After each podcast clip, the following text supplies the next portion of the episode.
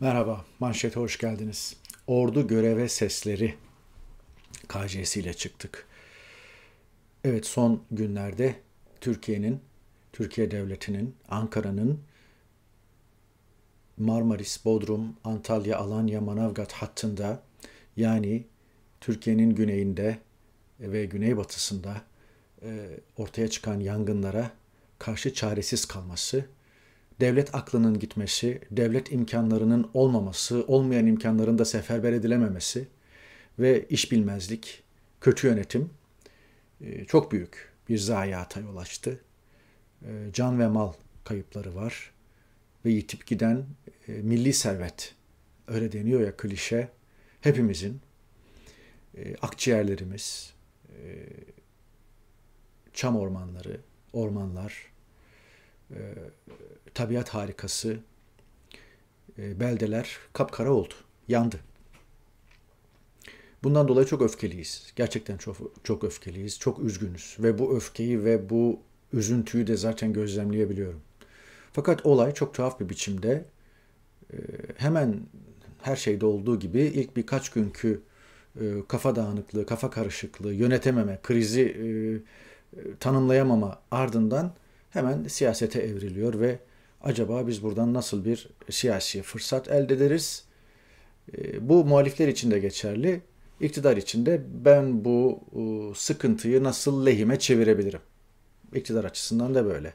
Dolayısıyla şu anda Türkiye'nin gidişatından memnun olmayan muhalif kesim, bunun bir halk hareketine, halk hoşnutsuzluğuna, halk itirazına, yoğun bir itiraza, yoğun bir başkaldırıya dönüşeceğini ve geri dönüşü olmayacak bir biçimde iktidar değişikliğine evrilebileceğini hesap ediyor. İnşallah böyle olur diyor yani. Bir diğer tarafta darbe yapıyorlar ve ben buna karşı kendimi korumalıyım. Dolayısıyla burada hata yapmadım, bilakis dünyanın en başarılı devletiyim falan demeye getiriyor ve ortada da komediyi seyrediyorsunuz. Olayın yangına müdahale boyutunun çok tarafları var. Yangının nasıl çıktığı, nerelere yayılabileceği, işte bu konuda eksiklerin tespiti, nasıl mücadele edileceği yangınla, maddi zararın nasıl telafi edileceği, insanların nasıl koruma altına alınabileceği, yangının nasıl kontrol altına alınabileceği, A, B, C, D, E, F planları, yaraları sarma, İletişim, evet, yani insanlar nasıl sevk ve idare edilecek, nasıl yönlendirilecekler, gerek yangın devam ederken gerek yangından sonra yaraları sarma boyutuyla ve elbette işte elektrik kesintisinden sosyal ağlarda dönen hikayelere kadar belediyesi, devleti, hepsinin bir arada düşünülmesi gereken bir şey ve bu olmadığı için şu anda her kafadan bir ses çıkıyor. Her kafadan bir ses çıktığı için de herkes her şeyin uzmanı olmuş durumda. Yangın uçağı avına çıkıldı. İşte efendim uçaklarla ilgili herkes uzman oldu. Şu uçak şöyleymiş, bu uçak böyleymiş. Rus uçağı şuralarda uçabiliyormuş. Hırvatistan uçağı böyleymiş. İsrail'den neden biz uçak desteği istememişiz veya Yunanistan'ın teklifini cevapsız bırakmışız? Herkes her konuda uzman oluyor. Çünkü devlet yok. Çünkü hani deniyor ya, otoriter ülke deniyor ya Türkiye'ye. Türkiye'ye otoriter ülke deniyor ama otorite yok.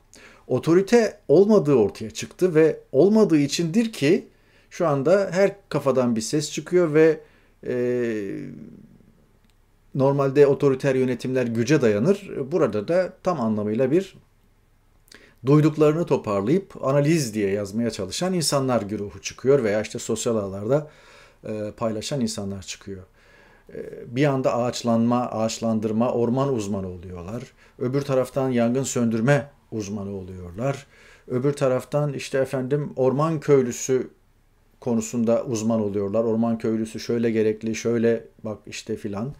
Hayatında ormana gitmemiş, orman köylüsüyle tanışmamış insanlar bile yorum yapıyorlar. Hayatında ağaç dikmemiş insanlar, işte efendim orada kızılçam değil de okaliptüs olsaydı şöyle olurdu, meşe olsaydı böyle olurdu veya meyve ağaçları dikelim falan diyorlar. Tuhaf, bir fide dikmemiş veya bir ağacın altında belki gölgelenmemiş insanlar dahi bununla haşır neşir. Elbette iyi niyetli büyük bir çoğunluğu veya işte duyduğu uzmanlardan aldığı görüşleri paylaşıyor ama dediğim gibi bütün bunlar otorite olmadığı için ya da ortada devlet olmadığı için, müdahale olmadığı için, kriz yönetimi olmadığı için vatandaşın işi ele almasıyla ortaya çıkıyor. Ve vatandaş mesela çok tuhaf bir biçimde, onu da ekrana getireceğim. Gazi Paşa pompalı tüfekle araç durdurup kimlik kontrolü yapmaya başlıyor. Yani tuhaf bir şey yani. Yani neyin kimlik kontrolünü yapıyorsun? Yani kimsin sen? Ve kimlik kontrolünde adamın adı Ahmet, Leyla, Ayşe, Hasan, sonra yani memleketine mi bakıyorsun? Anlatabiliyor muyum? İşte bu sosyal ağlarda ortaya çıkan tezvirat, delili, kanıtı ortaya konulmamış bir takım iddialar işi böyle bir noktaya getiriyor. Ama her şeyin başı şurada. 2020'nin adalet istatistikleri, detayını Doçevere Türkçe'den okuyabilirsiniz. 13 milyon kişi şüpheli, 4 milyon sanık. Böyle bir ülke. Böyle bir ülke var söz konusuysa bu adli, yani resmi rakamlarla. Geçen yıl 1.541.000 kişi çeşitli suçlardan mahkum olmuş. Terörle mücadele kanunu kapsamında yapılan işler, yani 1.541.000 kişi mahkum edilmiş. 8 milyon soruşturma açılmış. 2020 adli istatistiklerine göre 13 milyon kişi şüpheli. Yani ihbar sayısı artmış. Şimdi İçişleri Bakanı diyor ki işte efendim bakanlığımıza 300 ihbar var, hepsini değerlendiriyoruz. Bu ihbarların büyük bir bölümü tırvırı yani. Görmüş mü elinde bidonla bilmem nereye gitmiş, bilmem ne yangınını çıkaran? Evet. Burada detayları var. 4 milyon faili meçhul dosya, 13 milyon yurttaş şüpheli. Evet. Yabancı uyruklu şüpheliler, 10 milyon suç mağduru. Soruşturmaların %31.6'sına dava açılmış. Ya inanılır gibi değil. Milyonlarla ölçülüyor Türkiye'deki suç istatistikleri. Evet. Hal böyle olunca da işte herkes birbirinden şüpheleniyor ve insanlar elinde pompalı tüfekle kimlik kontrolü yapmaya başlıyor falan. İşte asayişin bu derece kontrolden çıktığı, ortada devletin, otoritenin kalmadığı dönemlerde de nerede ordu sesleri yükseliyor? Birkaç mesajı getireceğim. Mesela Atilla Kıyat yazmış. Emasya planları FETÖ kumpasları sırasında kaldıranlara o planların doğal afetlere karşı sivil asker işbirliğini de içerdiğini anımsatmak isterim. Bir kere Emasya planı var. Yani Emasya planını bu hükümet, daha doğrusu Tayyip Erdoğan, artık hükümet de yok da, 15 Nisan'dan bir gün önce 15 Temmuz 2016'dan bir gün önce 14 Temmuz'da getirdi tekrar. Yani kalkmıştı ve Emasya var. 5 yıldır var. Ve zaten neden Emasya'nın getirildiği de 15 Temmuz'da bir gün sonra ortaya çıktı. Zaten Emasya'nın raftan indirilmesiyle 15 Temmuz çok alakalı. Yani Emasya şu, kritik acil durumda ordunun veya askeri birliklerin şehir içindeki hadiselere, olaylara müdahale etmesi. Acil afet durumu falan filan dahil. Ama dediğim gibi bu keyfi olarak da olabilir ve akla darbe söylemlerini getirir yani. Türker Ertürk paylaşmış. Bunların hepsi eski asker. Bugün yaşadığımız yangın gibi felaketlerde geçmişte TSK halkın yardımına koşar, halk yardımına koşan askerini alkışlar. Hep beraber omuz omuza, alttan da müzik verin. Yani ordu millet el ele zorlukların üstesinden gelinmeye çalışılırdı. Buradan İzmir Marşı girsin. O TSK'ya iktidar cemaatle birlikte kumpas kurdu, artık ayrıştık. Bir şeyler seslendirilmeye başlandı. Bir şeyler konuşulmaya yüksek sesle. Bunlar ezbere yazılan şeyler değil. Yani bir fısıltı, bir şeylerin ayak sesleri. Anlatabiliyor muyum? Çok komplo duymaya alıştınız. Şimdi sen de mi bana komplo anlatıyorsun falan demeyin. Ekrana getirdiğim mesajları dikkatle okuyun. İrem Çiçek, AKP ve Gülen'i bitirme planı ıslak imzalı belge ile hatırlayacağınız eski Deniz Kuvvetleri Subayı Deniz Çiçek'in kızı, Dursun Çiçek'in özür dilerim kızı İrem Çiçek. Azeri askerler sağ olsunlar sahadalar, görünüyor çalıştıkları. Türk askeri nerede? En azından soğutma işlemlerinde neden görmüyoruz? Semih Çetin paylaşmış ki en dikkate değer ki bu Balyoz soruşturmaları sırasında yargılanan askerlerden, amirallerden biriydi. FETÖ devleti ele geçiriyor dedik, askeri vesayet dediniz. Şelaleye doğru sürükleniyoruz. 15 Temmuz tutunabileceğimiz son daldır. Tutun o dalı. Milleti birleştirin dedik. Kulak arkası ettiniz. Liyakat dedik. Hayvanat Bahçesi Müdürünü TÜBİTAK'a başkan yaptınız. Her sözümüzde devlet dedik, TSK dedik. Çok önemli, yıpratmayın dedik. Baştan aşağı değiştirdiniz. Yana yakıla ülkeyi yangın yerine çevirdiniz. Bugünü geçtim, geleceğimiz yanıyor. Bekamız tehlikede. Merak ediyorum, bu kadar acil bir durumda TSK'ya ne görevler verdiniz? Evet. Ordu Göreve Sesleri derken ezbere söylemedim. O başlığı da atmadım. Yani bekamız tehlikede, geleceğimiz yanıyor falan.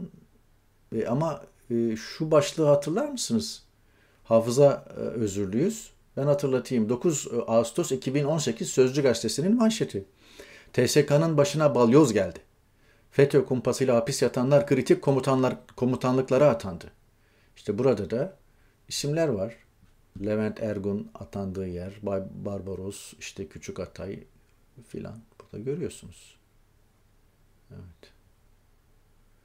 TSK'nın başına balyoz geldi. Yani Balyoz'da hakları çiğnenen subaylar, Balyoz'da hakları elinden alınan subaylar, Balyoz'da içeri atılan yurtseverler, işte 9 Ağustos 2018 Sözcü Gazetesi'nin manşetiyle şanlı ordumuzu çökertmek için ABD'deki hain imam tarafından kurulan kumpaslar çökünce subaylarımızın hepsine iade itibar yapıldı diyor spotunda da Emin Özgönül'ün haberi.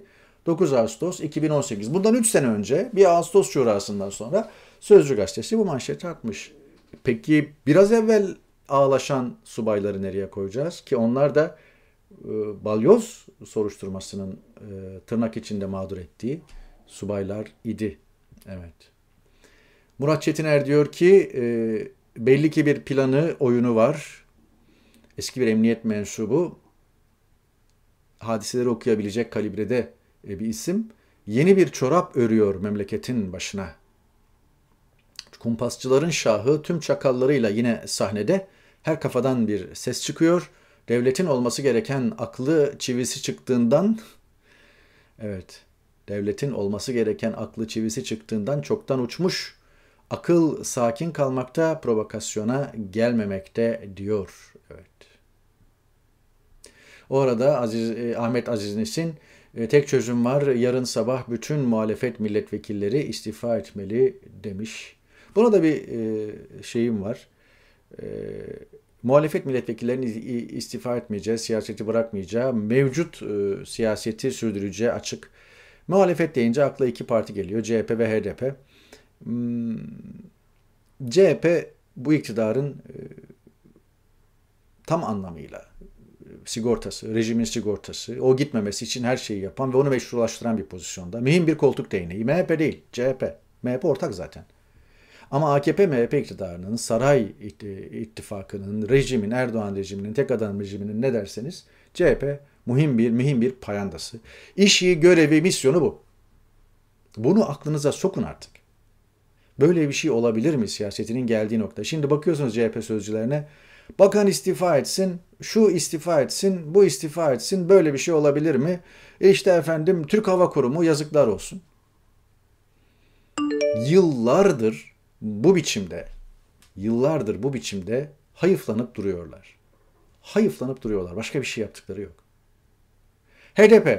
HDP'de Kürt siyasal hareketi ve işte Kürt meselesinin öteden beri bu konuyu takip edenler de çok iyi biliyorlar ki müzakere, her defasında müzakere masasında olmayı, devletle pazarlık yapmayı, devletin başında kim varsa ne olursa olsun bir biçimde tekrar o masayı kurmayı, geçmişe bir sünger çekmeyi, belli konulara belki bir sünger çekmeyi ve yeni kazanımlar için, yeni bir takım tavizler için bu siyaseti, bu politikayı sürdürmeyi amaçlayan bir hareket, Kürt siyasal hareketi böyle.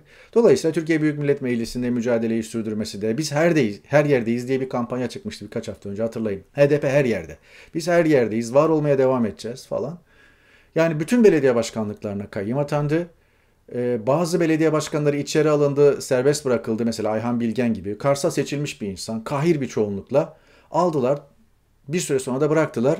Kars'ta kayyum başkan devam ediyor. Ayhan Bilgen, kimsenin baktığı, ilgilendiği yok. Ama bütün bunlara rağmen, bütün bu zulümlere rağmen, bütün bu çökmelere rağmen HDP'nin tavrı siyaseti bu. Ben de bunu anlamaya çalışıyorum. Tavrı siyaseti, devlet ve devletin başında kim olursa olsun biz oturur müzakere ederiz ve taviz koparmaya bakarız. Ondan dolayı üzgünüm, Ahmet Nesin'in çağrısı tek çözüm var, yarın sabah bütün muhalefet vekilleri istifa etsin. Hayır, hiçbiri istifa etmeyecekler. Nedenlerini anlattım. O arada Necati İşler paylaşmış. İşte efendim görüşüm budur diyor. Görüşü nedir? Sol Parti'nin bildirisi, felaketler çağında ülkemizin başına gelen en büyük kötülük bu iktidardır. Günaydın. Niye günaydın? Çünkü bundan 7 sene önce Ali Bulaç çok daha veciz bir cümleyle ifade etmişti. Bugün Gazetesi'nin hafta sonu ekine verdiği demeçte. Bugün Gazetesi'nin arşivi de, linkleri de gittiği için, silindiği için T24 alıntılamıştı. Oradan aktarıyorum. Ali Bulaç demişti ki AK Parti Çanakkale Savaşı'ndan bu yana Çanakkale Savaşı'ndan sonra başımıza gelen en büyük felaket. AK Parti Çanakkale Savaşı'ndan sonra başımıza gelen en büyük felaket. Haliyle Necati İşler, memlekete hoş geldin. Evet. Şimdi bu Emasya meselesi vesaire, bununla alakalı bir iki cümle söylemek istiyorum. İşte Atilla Kıyat'ın, Türker Ertürk'ün, İrem Çiçek veya Semih Çetin'in tweetleri eşliğinde ve işte TSK'nın başına Balyoz geldi. Gerçeği eşliğinde, böyle bir manşet eşliğinde. Peki ne oldu da bu oldu?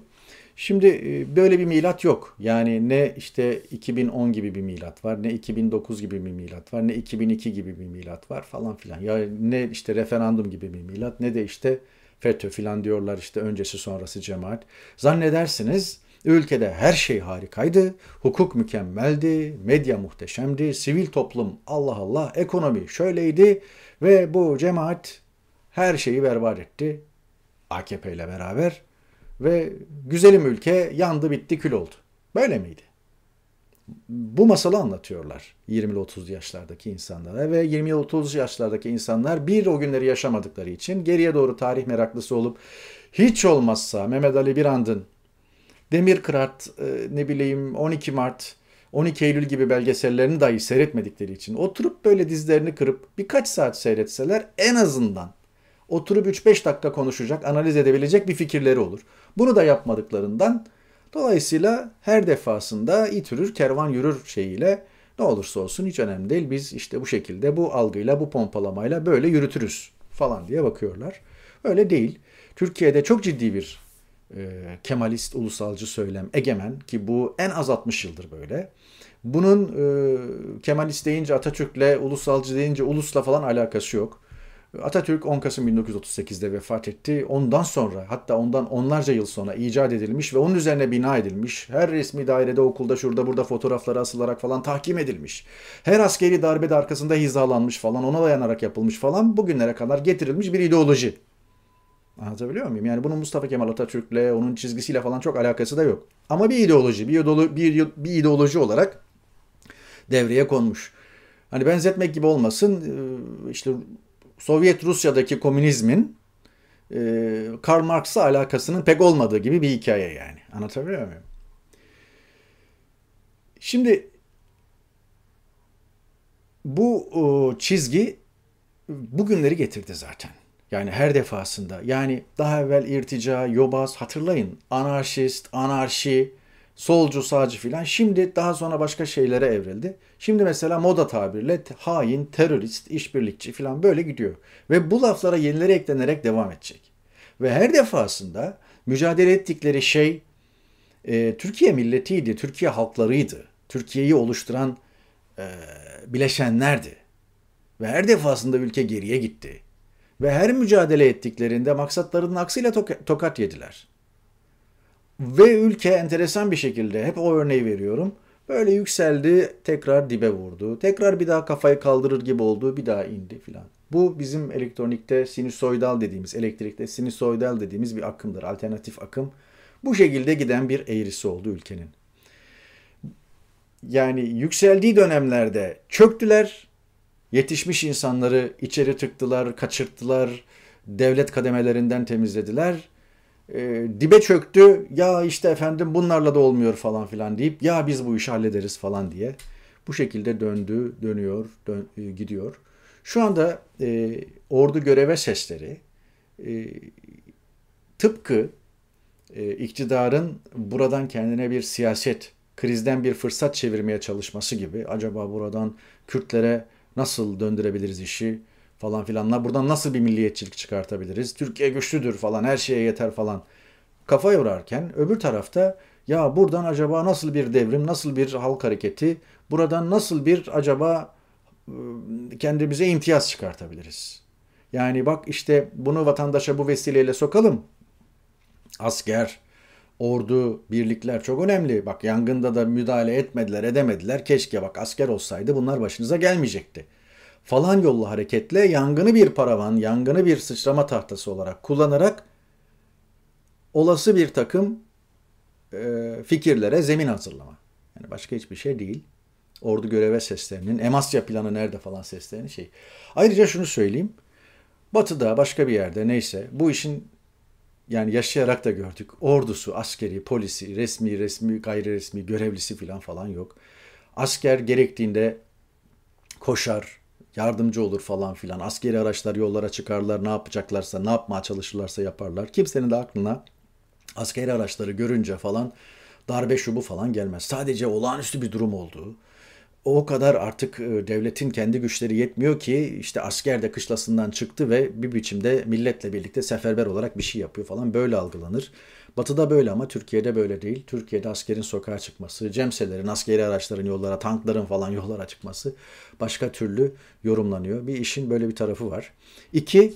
Asker de yangın söndürecek teçhizat, tertibat vardı da çıkmadıysa yani bunun için emir mi gerekiyor? Yani bu da tuhaf bir şey. Ya yani bir belde yanıyor yahu. Görüyorsunuz görüntüleri. Yollara inmiş ve insanlar alevlerden kaçıyorlar. Evlere geliyor, tesislere geliyor, kıyıya kadar geliyor alevler. Muhabirler anons yaptıkları yerde saniyeler içerisinde alevler altında kalıyorlar ve anonsu yarım bırakıp koşarak yürümek veya işte kaçmak veya işte başka bir yerden anons çekmek durumunda falan kalıyorlar. Böyle bir durumda yardım etme imkanı olacak olan, elinde imkan olan, bilmiyorum yani. Yangın söndürme uçağı anlamında değil ama yani bir biçimde askeriyle nasıl acaba yangın söndürme veya yardım faaliyetlerine katılabilir? Asker birliğinde bekleyecek. Bu da bir tuhaf bir durum yani.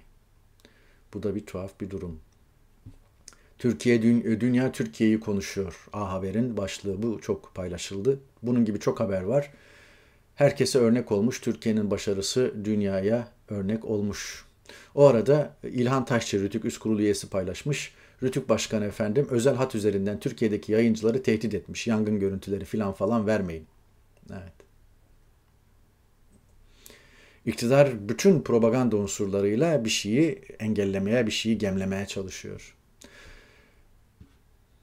Benim gördüğüm orman yerlerindeki sorumluluk belediyelerdedir demiş. Bakan Pakdemir'le her gün saçmalıyor. Artık yani komik olmayı falan da bırak. Öncelikle bir tımarhaneye falan yatırılması lazım. Akli muvazenesi yerinde mi filan? Cezai ehliyeti var mı? O bakılmalı. Ondan sonra da icabına bakılmalı. Hani istifa falan diyorlar da yani kendini kaybetmiş bir bakan var şu anda Orman Bakanlığı'nın başında. Metin Günday paylaşmış, idare hukukçusudur. Lütfen bir idare hukukçusu bu zata başında bulunduğu bakanlığın görev ve yetkilerini öğretsin, benden pas demiş. Yani öyle bir siyasi noktaya geldi ki, evrildi ki olay, iktidar bölgedeki belediyeler kendinden olmadığı için lanet olsun zaten bize de oy vermemişlerdi deyip sorumluluğu da onların sırtına yıkıp çıkmaya çalışıyor. Bir iki tane AKP belediyesi var, onlar da İşte keşke evimiz yansaydı diyeceksiniz TOKİ'nin yaptırdığı evleri görünce falan diyor. Böyle akıl tutulması içindeki insanlar. Şu şey meselesine bakalım. Cenap Aşçı'ymış THK'nın kayyum başkanı. Şimdi bu adam burada esasen doğru söylüyor. Yani dediği şey şu, ben THK başkanı değil, THK kayyum heyeti başkanıyım. Antiparantez, evet THK başkanlık yetkilerini kullanıyor, başkanlık makamını, imkanlarını kullanıyor, pilotları işten atıyor falan, her şeyi yapıyor. Ancak Türkiye'de yeterince açık görülmedi galiba. Şu yani yangın yeri de olduğu için bir anlamda bu toz duman arasında demeçlere bakıldığında, demeçleri alt alta topladığınızda, ipuçlarını birleştirdiğinizde ortaya çıkan şu. Türk Hava Kurumu esasen devrede olan veya devrede olması gereken bir kurum noktasında değil 2021 itibariyle. İki, ancak bilgi kirliliği ve propaganda araçları kullanılarak günah keçisi duruma getirilmiş. Ne demek istiyorum? Kısaca açayım. Türk Hava Kurumu 2019'da devreden çıkarılmış. Devreden çıkarıldığı için kayyım atanmış. Kayyımın görevi THK'yı tasfiye etmek. THK'nın elindeki araç ve gereçleri satmak. 2019'dan itibaren açılan ihalelerde de Orman Bakanlığı THK'ya yüz vermemiş. Hatta işte uçakların su tankı 4900 litreyken THK uçaklarının su tankı 5000 ve üzerinde şartnamesi koşmuş. Yangın söndürme uçakları ile ilgili çıktığı ihalede. Yani THK uçakları su tankı şeyinden o 100 litrelik bir farkla da devre dışı bırakılmış. Diyebilirsiniz ki THK ile Orman Bakanlığı'nın itişmesi kakışmaz. O değil. Tek başına THK tasfiye edilmiş. THK diye bir kurum yok sayılmış. Başına kayyum atanmış ki tasfiye etsin. İçindekileri zaten. Şimdi uçaklardan bahsediyorsunuz, adam pilotları atmış. Şimdi pilotları atan başkan uçakları işte şu kadar milyon dolar olsaydı uçabilirdi falan diye anlatmaya çalışıyor. Karşısındaki sunucu da sormuyor. Başkan sen bunda samimiysen niye pilotları attın? Anlatabiliyor muyum? Yani niyet kurumu tasfiye etmek. Uçaklar hangara çekilmiş, parka çekilmiş ve çürümeye bırakılmış. Durum bu. Birkaç kere ihaleye veya birkaç kere satışa çıkmışlar. Satabildiklerini satmışlar, satamadıkları kalmış ellerinde. Böyle bir durum. Zaten bunu Erdoğan da Cuma günü ifade etti. O Cuma namazı çıkışında yaptığı açıklamaya bakın. THK'yı yok sayıyor. THK'nın uçağı yok ki zaten falan filan diyor. Fakat aynı Erdoğan bir gün sonra veya iki gün sonra Marmaris'e geldiğinde günah keçisi olarak sorumluluğu THK'nın üzerine yüklüyor. Niye? Çünkü manzara vahim şeye gidiyor. Dolayısıyla bir günah keçisi bulmamız lazım. İkinci günah keçisi de Orman Bakanı olacak belki. Pakdemirli görevden alınacak önümüzdeki günlerde. Alınsın, ne olacak yani? Bundan önceki bakanlar görevden alındı da ne oldu yani? Ekonominin faturası Berat Albayrak'a kesildi, görevden alındı. Gerçek fail orada duruyor. Pekcan Soy isimli bir Ruhsar Pekcan Ticaret Bakanı'ydı. Sırf kendi bakanlığından ihale almak için şirket kurdurup bakanlığından ihale verdiği zenginleştiği ortaya çıktı. Görevden alındı. Ne oldu? Hakkında bir soruşturma var mı? Herkesin yanına kar kalıyor bir de. Ayrıca bir konu. Orman Bakanı'nın zırvalamalarına hiç girmeyeceğim. Yani işte ağır sorumluluğu ve suçu var ve önce dediğim gibi ceza ehliyeti var mı yok mu ona bakılması lazım. Yani akıl sağlığının da kontrol edilmesi gerekiyor. Türkiye devletini yöneten herkes için bu geçerli. Süleyman Soylu için de, Erdoğan için de, hepsi için de geçerli. Önce gerçekten ceza ehliyetinin olup olmadığına bakılması lazım. 2019'da tasfiye edilmiş, uçaklar parka çekilerek çürümeye terk edilmiş, yangın söndürme işinden el birliğiyle el çektirilmiş. Türk Hava Kurumu'ndan bahsediyoruz. Ve ihale özel şirkete verilip helikopterler üzerinden götürülmeye başlamış. Yani dikkat ederseniz vurgu ilk günlerde helikopterlereydi. Yani bizim helikopterlerimiz var, onlar yeter. Niye? Saat ücreti olarak özel şirketlere bu işi ihale etmişsiniz ve özel şirketlerin helikopterleri uçuyor ve Orman Bakanlığı da zaten bu işin böyle olmasını murad etmiş. Ondan sonra 3. 4. gün olay Türk Hava Kurumu'na döndü. Yani düzen bu şekilde kurulmuş ama çok noktada baş edilemeyecek kadar büyük ve artık yani başka ülkelerden yardım isteme noktasına kadar, yangın söndürme desteği isteme noktasına kadar iş evrilince dolayısıyla krizi yönetme namına bu şekilde çevirdiler, çevirmeye çalıştılar. Güçlüyüz, aciz değiliz demek için yardımları reddettiler. Dünya olup bitenin farkında, Türkiye'de olup bitenin farkında. Bütün dünya televizyonlarında bu dönüyor. Ne çare, Türkiye'de yaşayanlar dünyadan habersiz.